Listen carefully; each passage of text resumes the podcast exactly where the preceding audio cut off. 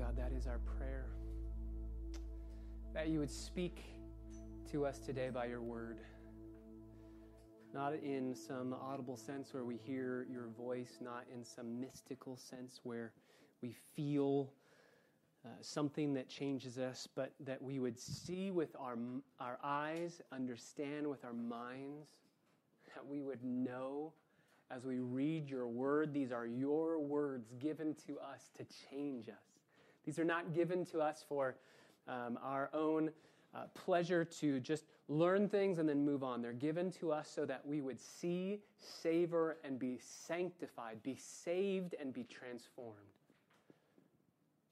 So, Father, we, we come before you and we, we pray that last song. All of the songs that we offer to you, they are prayers, adoration, affection, petition, understanding a promise of pardon. But Father, that last song is a plea from our hearts.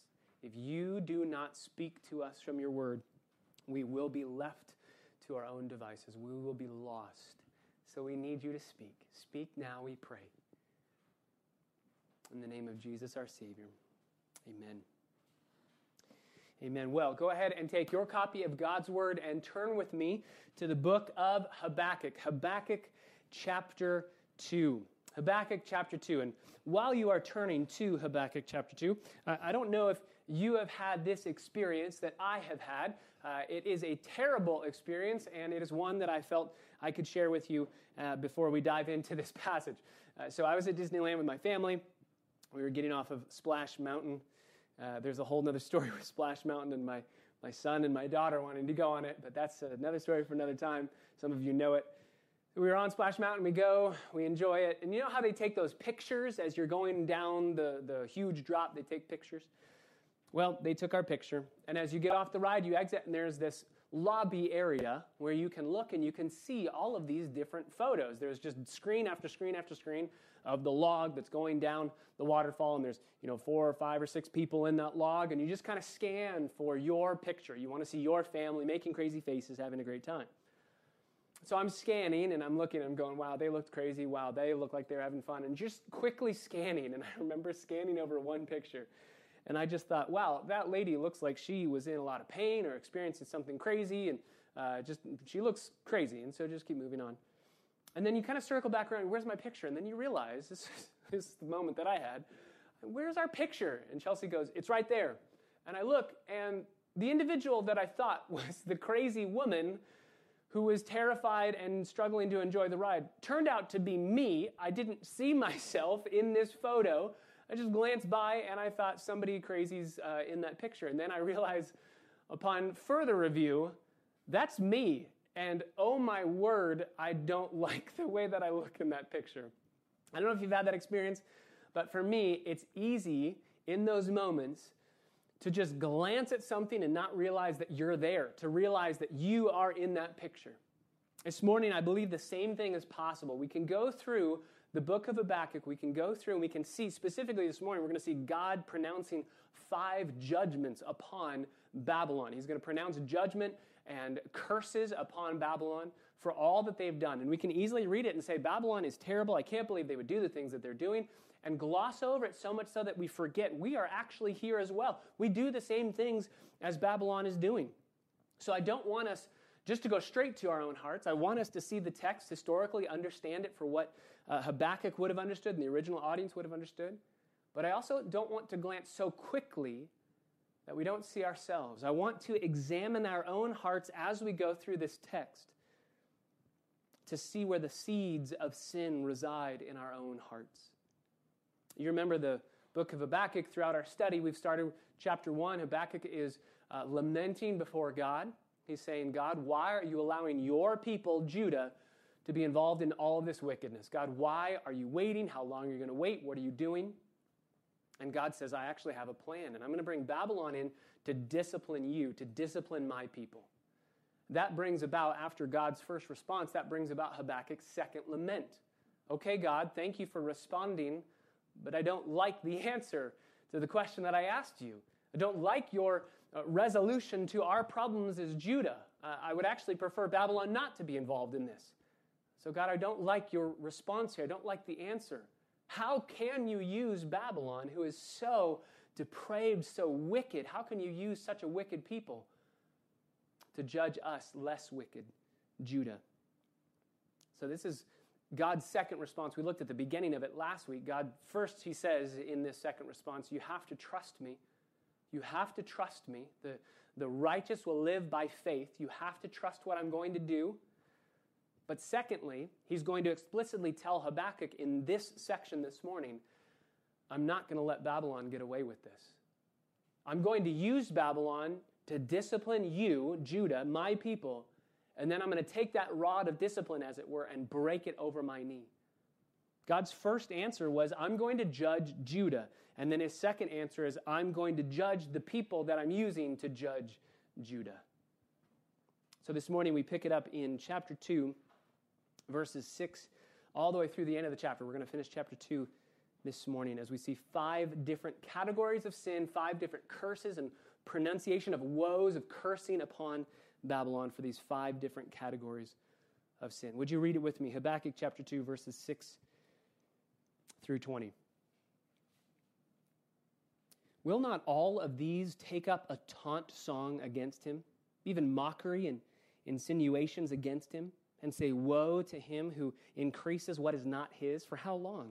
And makes himself rich with loans. Will not your creditors rise up suddenly, and those who collect from you awaken? Indeed, you will become plunder for them, because you have looted many nations, and the remainder of the peoples will loot you because of human bloodshed and violence done to the land, to the town, and all its inhabitants. Woe to him who gets evil gain for his house, to put his nest on high, to be delivered from the hand of calamity. You have devised a shameful thing for your house by cutting off many peoples, so you're sinning against yourself. Surely the stone will cry out from the wall, and the rafter will answer it from the framework. Woe to him who builds a city with bloodshed and founds a, a town with violence. Is it not indeed from the Lord of hosts that people toil for fire and nations grow weary for nothing? For the earth will be filled with the knowledge of the glory of the Lord as the waters cover the sea. Woe to you who make your neighbors drink, who mix in your venom even to make them drunk, so as to look on their nakedness. You will be filled with disgrace rather than honor. And now you yourself drink and expose your own nakedness. The cup in the Lord's right hand will come around to you, and utter disgrace will come upon your glory. For the violence done to Lebanon will overwhelm you, and the devastation of its beasts by which you terrified them, because of human bloodshed and violence done to the land, to the town, and to all its inhabitants. What profit is the idol? when its maker has carved it, or an image, a teacher of falsehood. For its maker trusts even in his own handiwork when he fashions speechless idols. Woe to him who says to a piece of wood, Awake, to a mute stone, Arise. And that's your teacher? Behold, it's overlaid with gold and silver, and there's no breath at all inside, but the Lord is in his holy temple. Let all the earth be silent before Him. Father, we desire for that to be true of us, that we would be silent before you. And silence before you isn't just speechlessness, it's a posture of humility that says, God, you're God and I'm not. And I bow in reverence and awe before you as my king, as my sovereign, as my ruler, my creator, and as my just judge. So I bow myself before you and I plead with you, have mercy. God, I pray that you would have mercy upon us and give us grace as we dive into this text this morning. That we would, yes, we would see Babylon, we would see Judah, we would see Habakkuk, we would see the way you respond, and then we'd press into that to even see ourselves. God, reveal to us the sinfulness of our own sin. It would be so easy to look and say, we haven't done any of the things that Babylon has done. And yet, the seed of what they are doing resides in every single human heart. May we not be so prideful as to say, This is beyond me or above me. This is something that I would never be a part of. So, Holy Spirit, we ask that you would give grace. Open our eyes to behold wonderful things from your law this morning. that we would see Christ as the only source of forgiveness, of mercy, of pardon, and of soul satisfaction. We pray in His name for His glory. Amen. This morning, we are going to see five categories of sin for which Babylon will be judged. Five categories. They're all under those headings of woe. Woe is just a pronunciation of a curse. Cursed are those who do this. And God is speaking to Babylon. They are cursed in who they are because of what they've done. And they all fall under this beginning, this opening line in verse 6. Will not all of these take up a taunt song against him? All these, all these nations, all these peoples, all who have been affected by Babylon, who have seen, just like Habakkuk was saying, we know who they are, we know they're evil, we know what they've done, and God says all of those who have seen what they've done, they're all going to gather together and they're all going to say these pronunciations together. They're going to take up a taunt song against them, mockery and insinuations against him. Now, those three words, taunt song, mockery, and insinuations, they are all found in Proverbs chapter 1, verse 6. I want to read the verse to you. Proverbs 1 6. The exact same Hebrew words are used there. They're translated differently. You'll hear them. So in Habakkuk, it is taunt song, mockery, and insinuation. And in Proverbs 1 6, it is to understand a proverb, a figure, the words of the wise and their riddles. Proverbs, figure of speech, and riddles. So this isn't only just mocking and taunting. This is taunting in a poetic way that has a proverbial riddle like essence to it. There's a lot of um, speaking forth a question that has an obvious answer. There's a lot of beauty and poetry in what God is saying here. So God says we're all going to grab uh, the nations together, we're going to stare at Babylon's iniquity, and we're all going to speak riddles and figures of speech and pr- pronounce woe and judgment upon them. One commentator says it this way It might appear beneath the dignity of God to embarrass the proud before the watching world. That's exactly what God's doing here. But a part of his reality as God, as the God of history, includes his public vindication of the righteous and his public shaming of the wicked. His glory before all his creation is magnified by the establishment of honor for the humble and disgrace for the arrogant. In this case, the shame of Babylon shall be as extensive as all of its conquests, every single one of them. All those nations conquered by Babylon shall join in the mockery. Even the tiniest of nations shall rehearse these stains without fear of reprisal. So God is going to say, let's gather together and let's stare at sin. Let's stare at depravity and let's call it what it is that it is worthy of judgment and a pronunciation of woe over them.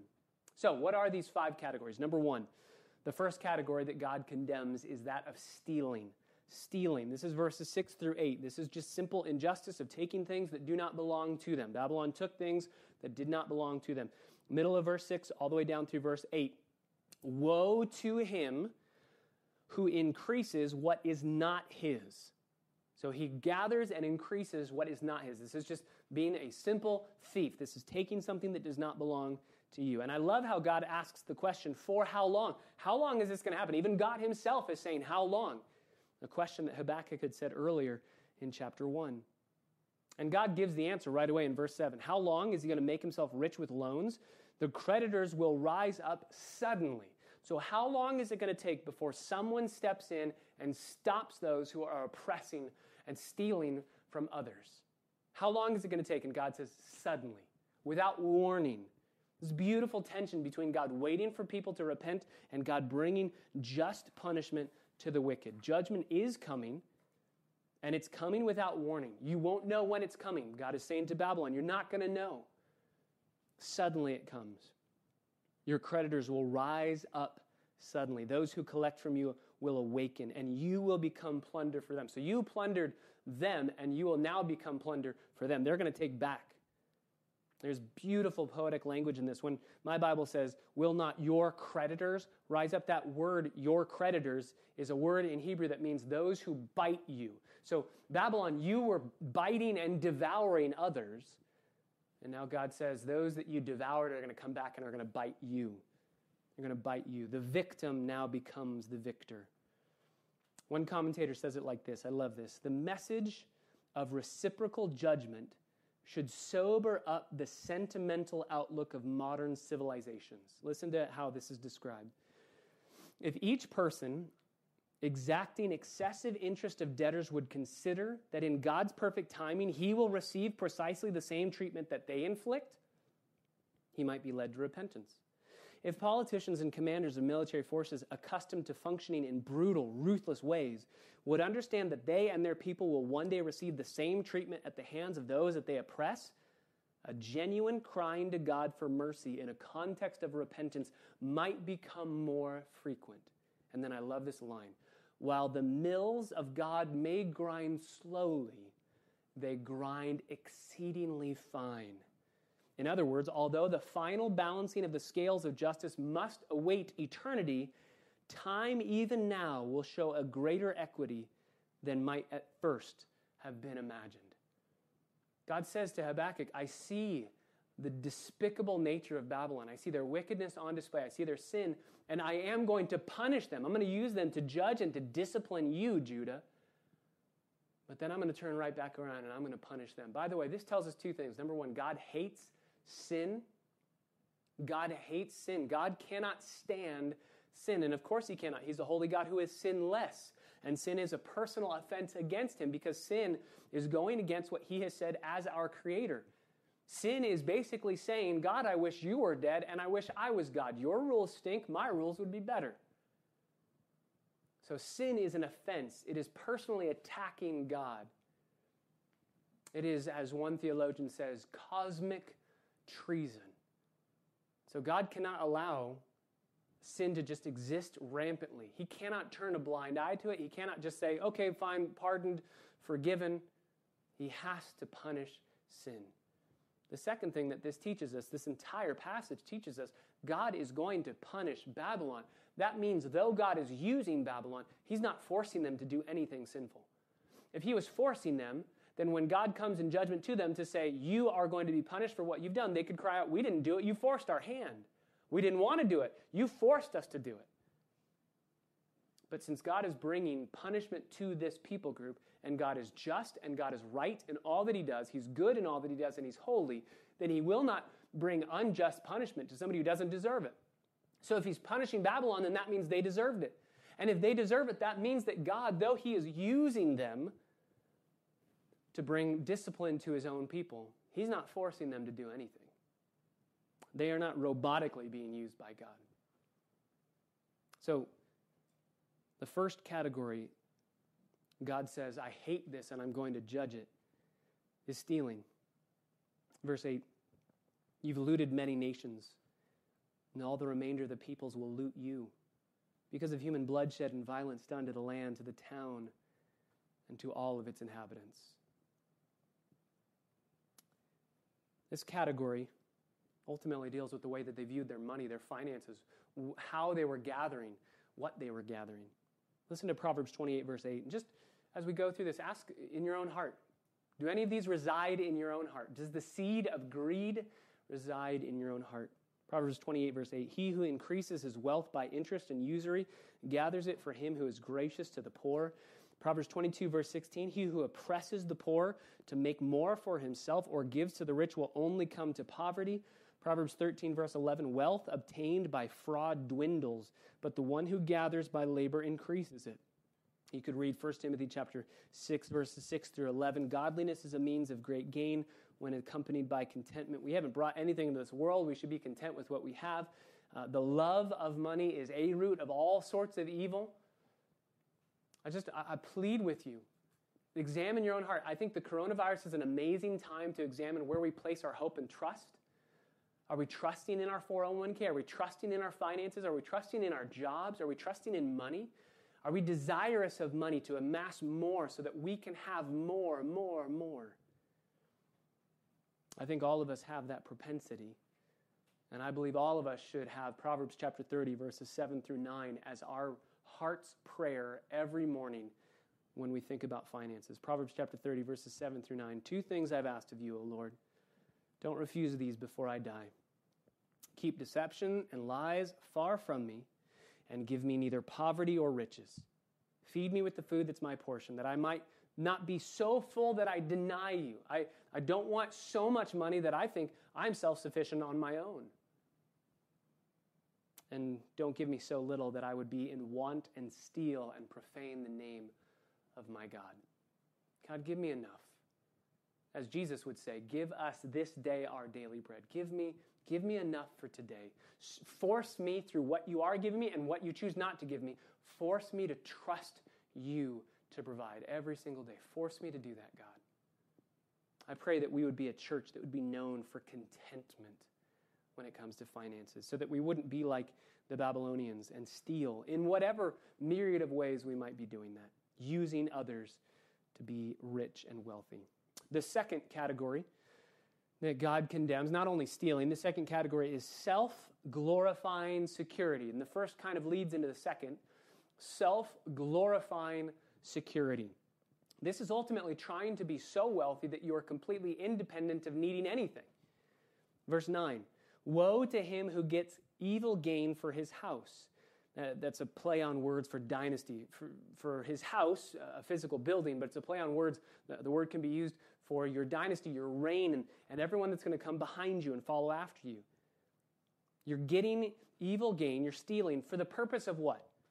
To put your nest on high, to be delivered from the hand of calamity. You want to somehow amass so much wealth and accumulate so much wealth that you are beyond uh, coming to ruin financially. You're unassailable when it comes to your finances.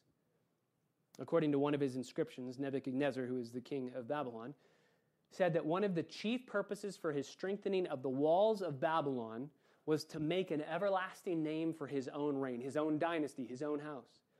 He also prays to his own god, Marduk, and he prays this quote, Give us life for many generations, abundant prosperity, a secure throne, and a long reign. Grant as thy will. This is pure and simple covetousness for the purpose of saying, I can shelter myself and I don't need anyone. Verse 10 You've devised a shameful thing for your house, for your dynasty. You've cut off many peoples, and you, you are sinning against yourself. The person who says, I want to be so rich that I don't need to worry about anything financially, is the person who says, I'm going to make myself independent of God. Of course, you're sinning against yourself because you're trying to disconnect yourself from God. You're sinning against yourself. So surely, and again, this is in verse 11, beautiful poetic language. The stone that makes up this dynasty, this house, the stone that makes up the house, the people that make up the dynasty are going to cry out from the walls. The wood that makes up the rafters are going to cry out from the frameworks. They're going to say, How dare you use me to become uh, independent? Proverbs chapter 15, verse 27 He who profits illicitly troubles his own house, and he who hates bribes will live. Babylon thought that they were assuring the preservation of themselves, of their dynasty, of their name. But ironically, as they are trying to do that, they're laying a foundation for their own destruction. This is Proverbs chapter 1, verses 18 through 19. They lie in wait for their own blood. They ambush their own lives. So are the ways of everyone who gains by violence. It takes away the life of its possessors. Self glorifying security. Look at how amazing I am, all that I've done. That's what Nebuchadnezzar has said. He says that in the book of Daniel. Remember, look at the kingdom that I have made, look at the dynasty that I have created. And God says, in a moment, He turns him into that cow, eagle, beast animal and says, Let me show you how lowly. In an instant. Again, the coronavirus is a beautiful season to remind us that we have no security in anything.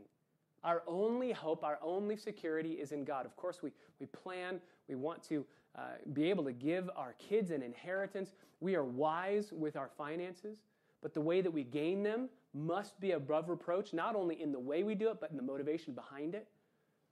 And ultimately, if we ever get to a place where we do have a lot of money, we need to be very careful that it does not have us. And that we are not secure in our money, but saying we're secure in God. God, if you take it all away, I'm still secure in you because you are all that I have and you're all that I need. The third category not only number one, stealing, not only number two, self glorifying security, you're just trying to be independent, but number three, the slaughter of the innocent. the slaughter of the innocent. This is innocent people, this is innocent animals, this is innocence. Slaughtering the innocents, holding life as cheap, cruelty to those around you. This is verses 12 through 14. Woe to him who builds a city with bloodshed and founds a town with violence. You have built your city, Babylon, only by conquering and killing and massacring others. We, we've talked briefly about how they would go in and massacre these people groups. They were violent people. Verse 13 Is it not indeed from the Lord of hosts that people toil for fire and nations grow weary for nothing? You have been ruthless, and your ruthlessness to gain and amass your nation, your people group, that ruthlessness, by it being judged, you're just going to be destroyed. So your violence has brought nothing but ultimately a, a vain toil and fiery judgment. Such ruthlessness, whether at the hands of Hitler, Saddam Hussein, Idi Amin, Mao Zedong, or other dictators, will be necessarily judged by God. So God says, The way that you have been violent with your people and other people, I will judge. I will judge with fire. Jeremiah chapter 51, verse 58, who is a contemporary. Remember, Jeremiah is a contemporary of Habakkuk, speaking in the exact same time period. Jeremiah says this in verse 58 of chapter 51 Thus says the Lord of hosts, the broad wall of Babylon will be completely razed, and her high gates will be set on fire. So the peoples will have toiled for nothing, and the nations will become exhausted only for fire. It's the exact same thing that Habakkuk is saying.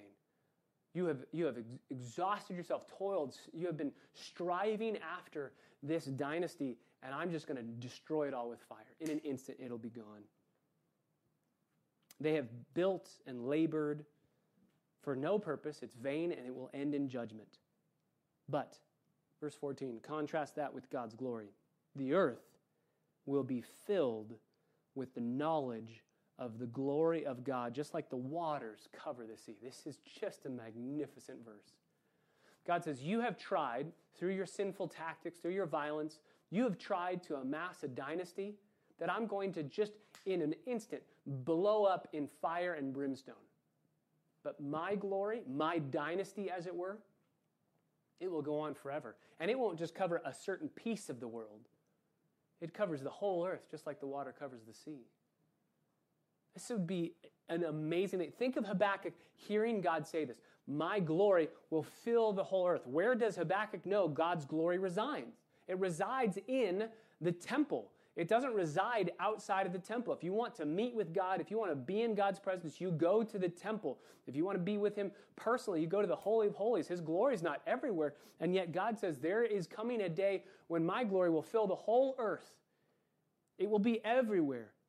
It will be filled. Everyone will see and savor the glory of God. Oh, Babylon, you have tried in your own pride to amass glory for yourself, and you've sinned against yourself. I'm telling you, God says, I am going to bring glory for my name's sake, and nothing's going to stop it.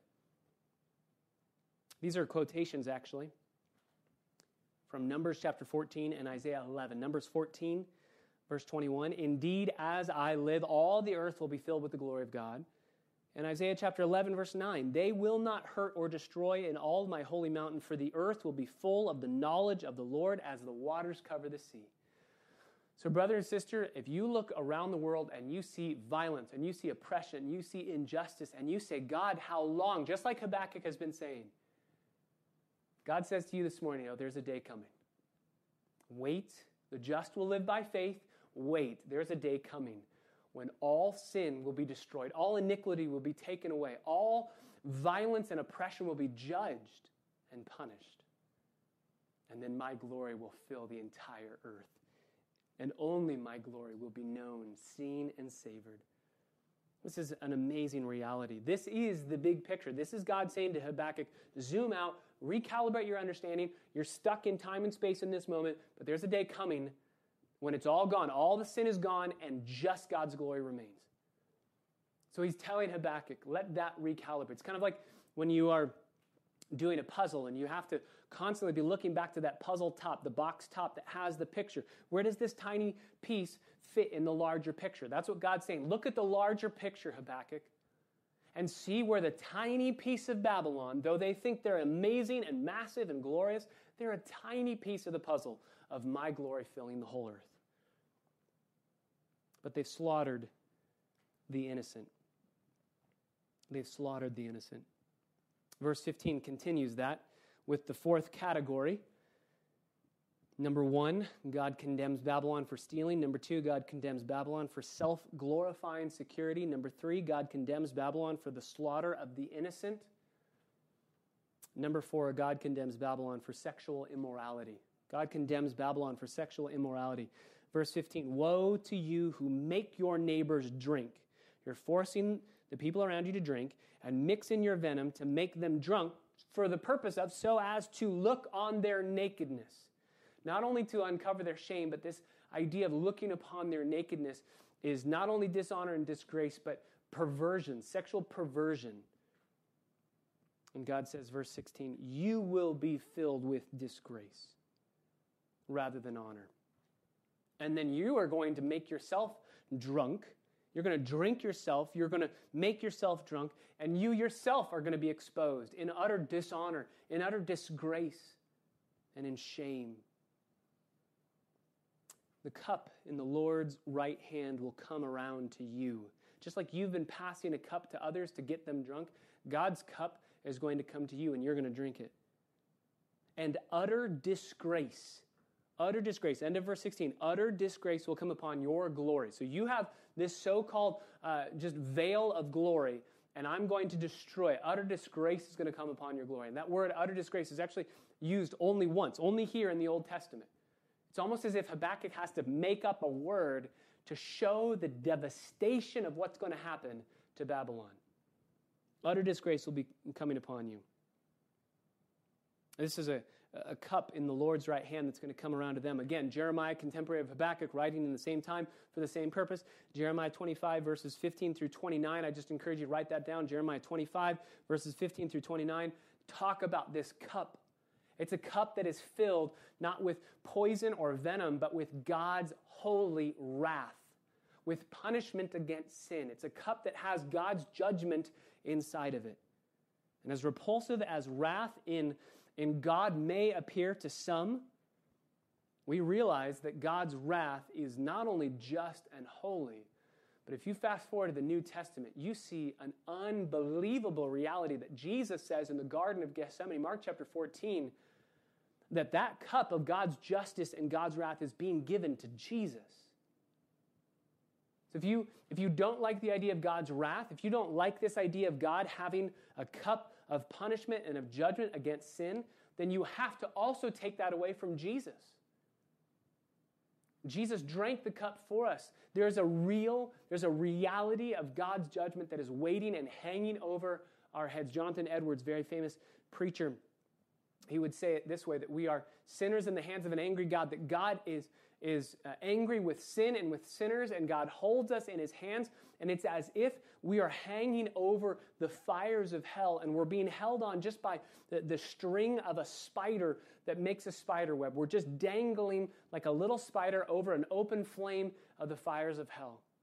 It's there. It already abides. John chapter 3 says that the, the wrath of God already abides on those who refuse his son. And so God says, you have forced others to participate in your iniquity, and I have wrath that is in store for you. I have punishment that is in store for you. It's an unbelievable reality that Jesus, in his kindness, said, I'll drink that. I'll take that in the place of sinners.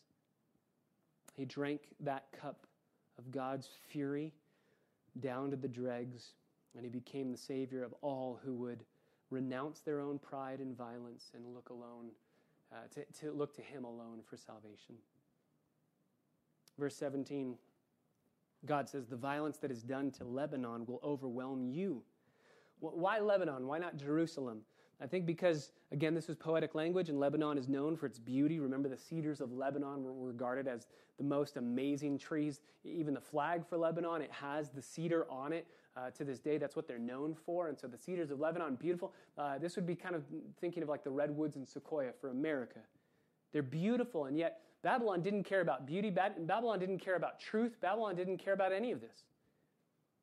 They did violence to Lebanon, destroyed Lebanon, and that violence will overwhelm you. What you did to them is going to come back to you. This is the age old uh, eye for an eye, tooth for a tooth. What you have done, you will uh, receive a just due penalty.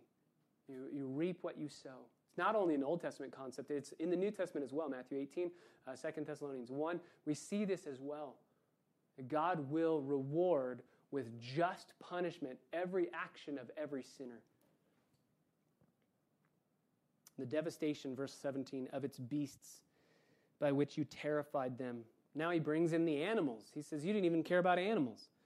This is Proverbs chapter 12, verse 10 that a righteous man will be concerned about the welfare of animals, will take care of their own pets and the pets of others and the animals that they see.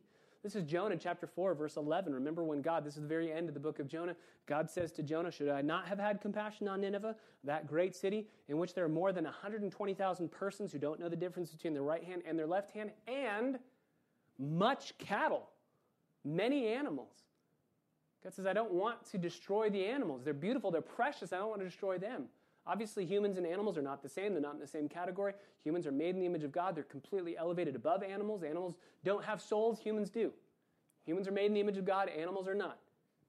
But still, God calls out Babylon for a mistreatment of innocent people, whether it's innocent creation, whether it's innocent animals, whether it's innocent humans. That leads us to number five.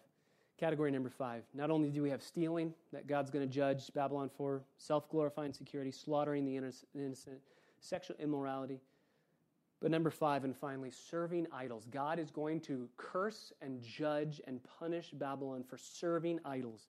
And it's very interesting because every single category, God has said, Woe to you, woe to you, woe to you. But God breaks that protocol. God breaks that formula here. Verse 18, what profit is the idol? If you drop down to verse 19, then he's going to say, Woe to him. It's like a complete break in the protocol here, a departure from the formula. Why? I think it's because this is the foundational issue for all of the others. All the other sins find their origin in this issue idolatry. We know this from Ephesians chapter 5 verse 5. Paul says, "This you know with certainty. No immoral or impure person or covetous man who is an idolater has an inheritance in the kingdom of Christ and God." No immoral person or impure person or covetous person who is an idolater. So, immorality, impurity, and covetousness all find their root in idolatry.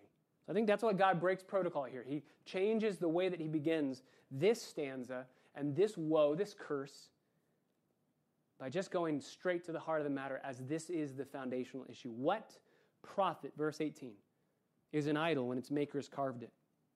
Or an image a teacher of falsehood. For its maker trusts in his own handiwork when he fashions speechless idols. This is God just saying idolatry is foolish. Look at how he continues Woe to him who says to a piece of wood, Awake, to mute stones, arise. This is your teacher, God says. Behold, it's overlaid with gold and silver, and there's no breath at all inside of them. We say it a lot at CBC, but sin makes you stupid. It just makes you stupid. The more that you're in sin, the more stupid you become. So much so that you would carve an idol and bow down to it and worship it as if it could talk to you or even hear you. Idolatry is foolish. This is Jeremiah 10, again, contemporary of Habakkuk, Jeremiah 10, verses 14 through 15. He writes, Every man is stupid, devoid of knowledge. Every goldsmith is put to shame by their idols. Their molten images are deceitful. There is no breath in them. They are worthless. They are a work of mockery, and in the time of their punishment, they will perish. It's just pointless. Isaiah chapter 44, verses 9 through 11 says the same thing. Those who fashion a graven image are all of them futile. Their precious things are of no profit. Even their own witnesses fail to see or to know, so that they will be put to shame. Who's fashioned a god or cast an idol to no profit? Behold, all their companions will be put to shame. For the craftsmen themselves are mere men. Let them assemble themselves. Let them stand up. Let them tremble. Let them all together be put to shame. It might be very easy for us to say, how ridiculous is it to carve something out of wood, to carve something out of stone, to make something out of a, a piece of metal, and then to bow down and worship it? But the reality is, we do that every single day. It's not a physical statue that we bow down and worship. I remember one of my kids uh, was struggling uh, with their attitude, and uh, I sat them on their bed. They wanted something that one of their siblings had, and they were crying. They were very angry, and uh, sat them on their bed. And this child, who will just remain nameless at this point, um, I said to Ethan, I said, Hey, Ethan, uh, you want something so badly. You want, at this point, it was Chelsea's mints. Chelsea had these mints. She had this little box of mints, and Ethan wanted a mint. And Chelsea, they were hers. She had uh, gotten them fair and square on her own. And I said, It's up to her if she wants to give you one. She said, You know what? Not right now. And I said, That's okay. Talk to her later about selfishness, but that's another issue. But I sat down with Ethan on his bed and I said, Hey, Ethan, do you remember 1 Kings chapter 18? He said, No. Like, I would know that. he said, No. I said, 1 Kings chapter 18, remember Elijah with the prophets of Baal on Mount Carmel? And then he remembered the story. Oh, yeah, they were, they were uh, fighting over whose God was real. We got Baal, we've got Yahweh, who's real. We talked about it. I said, Who was Baal? Who were they worshiping? He said, A false God. I said, You're right. I said, Do you remember what Baal looked like? He said, He was a big statue. And I said, What's that called? He said, An idol. And I said, Ethan, have you ever bowed down and worshiped an idol? And Ethan said, No, I've never done that. This was the high point of the moment for him because he thought, I'm off the hook. I have not fallen down on my face and worshiped a statue. I'm good. And I said, Ethan, do you know what? You and I worship idols every day. Probably the most confused look I've ever seen on his face. What? I said, Ethan, it's not a statue. It's when we want something so bad in our hearts that we would sin in order to get it. Idolatry is anything that replaces love for God with something that He has given as a gift, with something He made. Idolatry is taking the gifts that God has given and turning the gifts into our greatest focus and our greatest joy. Usually, idols can be born out of just a, passion and a love for something, or a fear for losing something, or control and wanting to make sure that you don't lose something, you want to make sure that you keep it. Whenever a person's desire looks to the creature rather than the creator, they're guilty of idolatry, the exact same kind of foolishness that God's calling Babylon out for. It's that foolish. The gifts that God has given to us are amazing gifts, but they make terrible gods. If you turn money into a God, it will just let you down. You turn relationships into a God. You turn your kids into a God. You turn sex into a God. You turn glory and fame and notoriety into a God. You turn anything that God has given as a good gift to us into a God. And it will undo you. And it is just as foolish as bowing down and worshiping a statue made of gold. So God says, Your idolatry is foolishness and your idols aren't even real. But, verse 20, the Lord is in his holy temple. I'm real, is what God is saying. You bow down and you worship these gods that can't even breathe. I'm real. I'm in my holy temple. And all the earth will be silent before me. Just like your idols can't speak to you, you should be silent before me. You will be judged before me, or you will be pardoned before me. I'm in my holy temple. God is holy. God is holy. This is like the uh, verse in Psalm chapter 46, verse 10. Uh, the psalm that we studied right before. It was our last Sunday together, I believe it was March 15th, in the library. It was our last Sunday together uh, before this whole season has been happening. And we studied Psalm 46 that God is a refuge, a fortress for those who would run to him. He's our help in time of need, a very present help in trouble. But the refrain that keeps on happening in that psalm is Be still and know that I'm God. Be still. Again, this doesn't mean you can't speak. You can be still and be silent spiritually while still speaking physically. In the presence of God, to say, I'm, I'm not God, you're God, and I'm not. So Habakkuk had begun his dialogue with God in chapter 1 and then uh, through chapter 2 in an effort to understand the mysterious ways of a holy God with sinful people. Now, at the end of chapter 2, after asking two questions, two laments, and hearing two responses from God, he stands in the presence of God's holy temple, hushed in reverential awe. He may not have fully grasped all the implications of God's divine answer to his questions, and yet he stands assured of the abiding lordship and sovereignty of God over the whole earth. God's reminding him, I am king over all, and I am good. I'm holy. God's reminding him of his justice in prosecuting every single violator of God's holy law. And God's reminding Habakkuk of his infinite mercy in granting life to anyone who would trust in him and in the provisions that he has promised for the sinner. Even in these curses that are given out to Babylon, these are curses that have yet to come. These are a gracious pronunciation of judgment is coming. Babylon, if you would have ears to hear, you could repent now and turn and trust in the Savior. Five categories of sin that Babylon struggled with, that I believe we all struggle with stealing, self glorifying security, slaughtering the innocent, sexually, sexual immorality, and serving idols. Again, all this teaches us that sin is serious, and all of this teaches us that sin will be punished. My friends, you can count on this truth every single sin that has ever been committed or will ever be committed, every single sin, whether in thought, in word, in attitude, or in action, every single sin, God will personally visit with divine, holy, and just punishment. Every single sin. The only question is is that punishment going to be poured out upon you as you do not turn from sin, as you cling to your own idolatry and say, you know what, my gods are better than the one true God. Or if you would hear his voice today, a gracious warning to say, wake up, judgment's coming, you don't know when. Suddenly, remember verse 7, he says, suddenly it's going to happen. If you would trust in Jesus who bore your punishment, all of your sins will be punished but they will have been punished in Christ on the cross. Either you bear the punishment or you hide yourself in Jesus who bore it all for you. So, how do we conclude chapter 2? I want to conclude it by just three directions of the way that we would look at this point look outward, look inward, and look upward. Look outward. Number one, we begin by saying, Look at the world around us, just like Habakkuk was doing. Look at the world. Look at America. Look at America.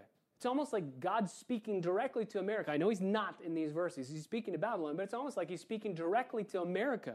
We're known for stealing. We're known for corruption in the government that steals. We're known for self glorifying security. We're known for slaughtering the innocent. I mean, that's the entire abortion industry. We're known for sexual immorality and perversion. We're known for serving idols all over the place. This is America. So, as we look outward at those around us, know two things. Number one, the sin that we so hate around us will be punished. It will be punished. God will vindicate his holiness and his righteousness, and that sin will be punished. All five categories that we see, even in America, that it will be punished. God's just, he's holy. But that should lead us as we look outward at the world around us. Brothers and sisters, we have the hope of forgiveness. That should lead us to the work of missions. That should lead us to the work of evangelism. That should lead us, even if you feel awkward in sharing the gospel, you shouldn't care at all about how awkward you feel, knowing that there are people around you who are currently destined for God's wrath and do not know the hope that they can have in Christ Jesus. As we look outward, this should lead us to pray for opportunities to share the gospel. This should lead us to becoming fools for Christ's sake for sharing Jesus as often and as explicitly, as graciously, as compassionate as compassionately as we possibly can. We need to plead with people to repent. That's what Paul says in 2 Corinthians 4 and 5. We are ambassadors of Christ Jesus. We need to plead with people to repent and turn and trust in Jesus. So look outward, yes. But secondly, look inward. Look inward. See that these five categories are present in you and ask God to help you see those things. Ask God to help you to repent. May it be our prayer that whatever it takes, God, please discipline me to bring me to a place where I would not be walking in these five categories any longer. God's giving wrath to Babylon, But God's giving discipline to Judah. God's not giving Judah wrath. He's giving discipline to them to correct them. And God can do the same for you. Hebrews chapter 12 says that discipline is God's amazingly gracious gift to those who love Him and who are pleading with Him, turn me from sin. Whatever it takes, God, turn me. Turn me from sin. Plead with God today. Look inward and see where the seeds of these five categories of sin reside in your own heart, and then plead with God for His gracious discipline to help cut away these sections of sin in your life before it becomes judgment and stops being gracious discipline. Look inward, because if you do not turn from sin, verse 16 of chapter 2, that cup that Habakkuk was talking about, that God spoke to Habakkuk about, that God has in his right hand, that cup of just judgment and punishment and wrath. If you do not turn and trust in Jesus, that cup is yours to drink. Remember, every single sin will be punished, either on the cross by Jesus, bearing the full punishment in hell, or for us uh, by bearing that punishment in its entirety, or it will be us in hell ourselves bearing the punishment.